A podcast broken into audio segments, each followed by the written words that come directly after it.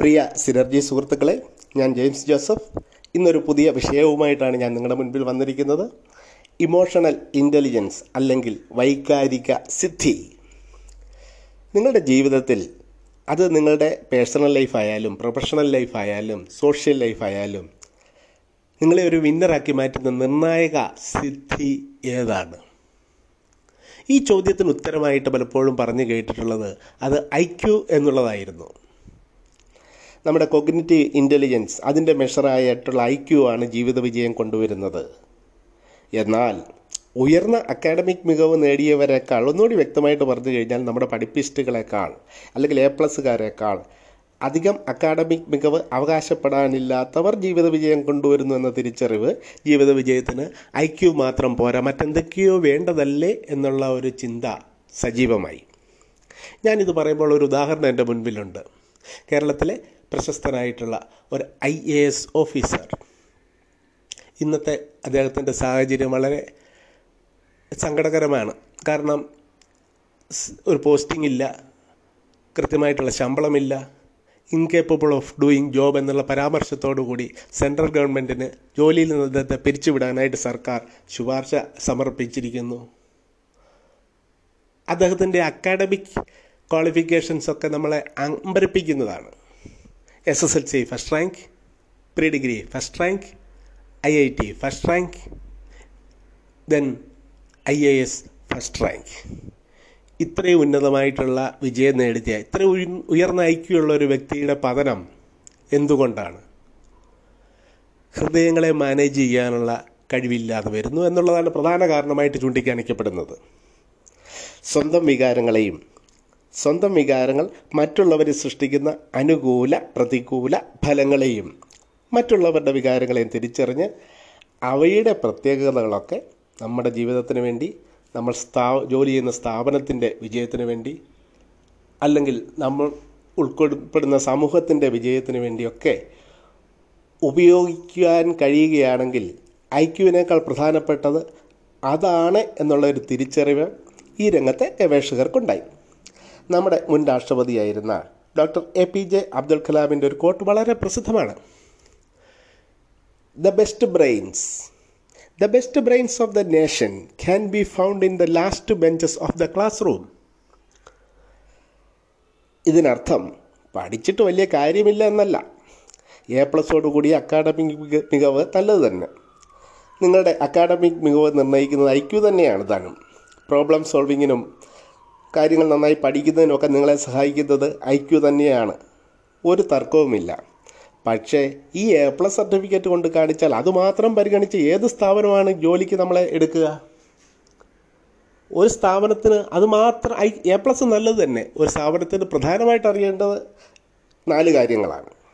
ഒന്ന് നിങ്ങൾ എംപ്ലോയബിൾ ആണോ? രണ്ട് തൊഴിൽ ചെയ്യുമോ?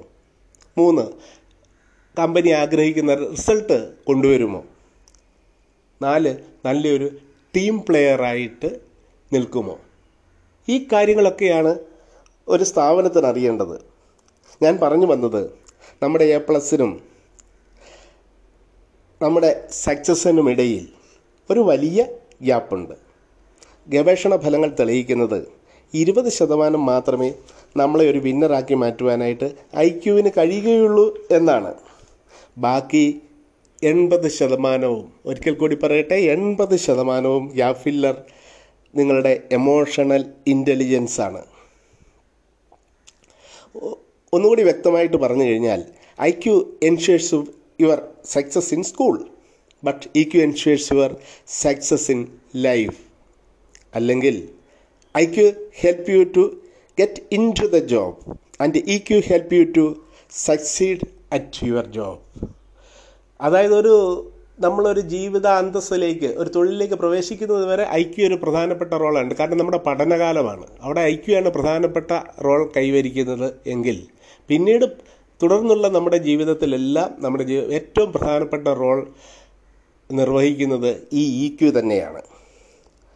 ഇ ക്യു എന്ന് പറയുന്നത് എമോഷണൽ ഇന്റലിജൻസിന്റെ മെഷർ എമോഷണൽ കോഷ്യന്റ് പക്ഷേ ഒരു നല്ല വാർത്തയുണ്ട് കേട്ടോ.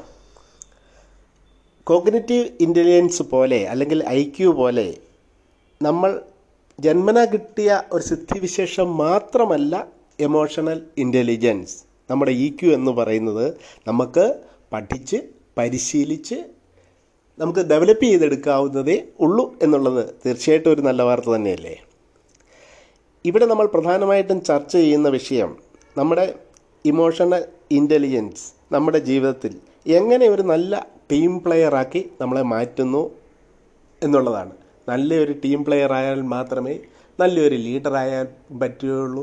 നല്ലൊരു ടീം പ്ലെയറും നല്ലൊരു ലീഡറും ആയാൽ മാത്രമേ നമുക്കൊരു വിന്നറാകാനും സാധിക്കുകയുള്ളൂ.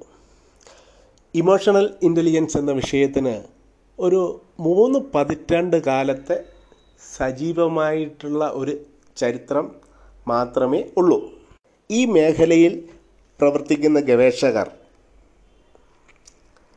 ഐ ക്യു മാത്രം പരിഗണിച്ച് അല്ലെങ്കിൽ മാർക്ക് ലിസ്റ്റ് മാത്രം നോക്കി അപ്പോയിൻമെന്റ് നടത്തുന്ന ഒരു ഓർഗനൈസേഷനിൽ നാല് ന്യൂനതകൾ കണ്ടെത്തി.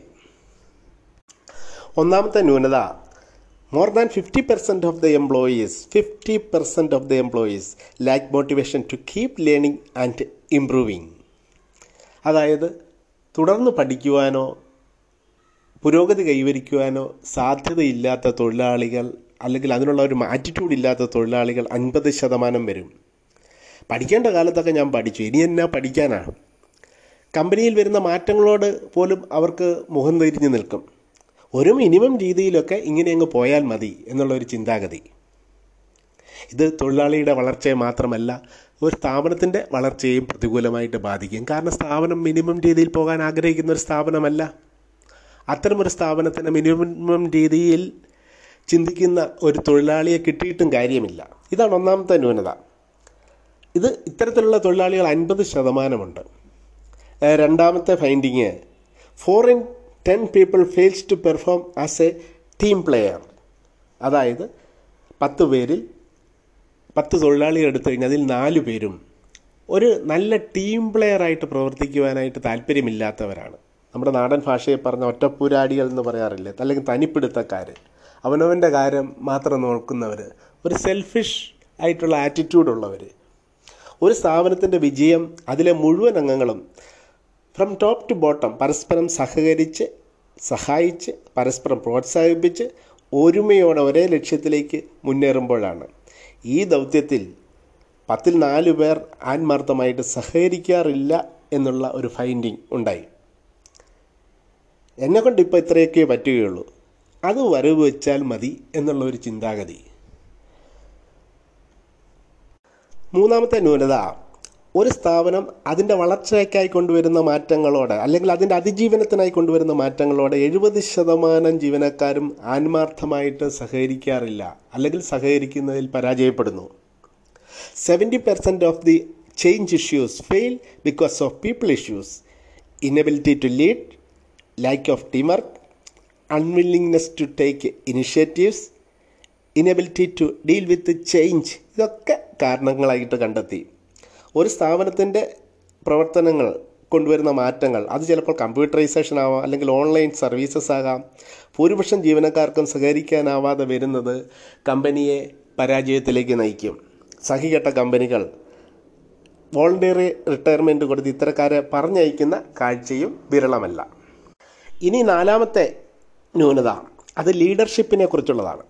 Individuals are often promoted because of their technical expertise only they can be poor leaders പലപ്പോഴും ഒരു സ്ഥാപനത്തിന്റെ പ്രൊമോഷൻ വ്യവസ്ഥകൾ ടെക്നിക്കൽ മികവ് സാങ്കേതിക മികവ് ഒരു ഉദ്യോഗസ്ഥൻ കാണിച്ചിട്ടുള്ള സാങ്കേതിക മികവ് അല്ലെങ്കിൽ സാങ്കേതികമായിട്ട് അദ്ദേഹം നേടിയിട്ടുള്ള ക്വാളിഫിക്കേഷൻ ഇതൊക്കെ വെച്ചായിരിക്കും സീനിയോറിറ്റി ലിസ്റ്റ് ഉണ്ടാക്കിയിരിക്കുന്നത്.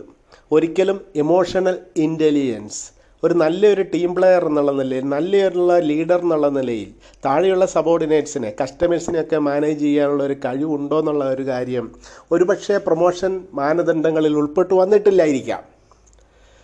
പക്ഷേ ഇവരെ സംബന്ധിച്ചിടത്തോളം വലിയൊരു പരാജയമായിരിക്കും. മാത്രമല്ല എംപ്ലോയീസിനെ സംബന്ധിച്ചിടത്തോളവും ഇത്തരത്തിലുള്ളവരുടെ ഒരു ലീഡർഷിപ്പ് എന്ന് പറയുന്നത് അവരുടെ തന്നെ പ്രൊഫഷണൽ ലൈഫ് ഒരു ദുരന്തമായിട്ട് ഉള്ള ഒരു ഓർമ്മയായിട്ട് മാറുന്നു എന്നുള്ളതും ശ്രദ്ധേയമായിട്ടുള്ളൊരു കാര്യമാണ്.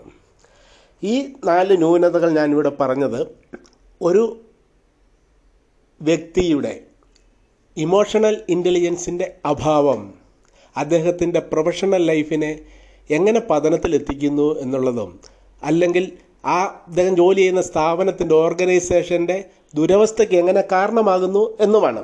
ഇതുപോലെ തന്നെ ഇമോഷണൽ ഇന്റലിജൻസിന്റെ അഭാവം വ്യക്തികളുടെ ഫാമിലി ലൈഫിനും അതുപോലെ തന്നെ സോഷ്യൽ ലൈഫിനുമൊക്കെ എങ്ങനെയാണ് പതനം കൊണ്ടുവരുന്നത് എന്നുള്ളതിനും വ്യക്തമായിട്ടുള്ള കാരണങ്ങളുണ്ട്.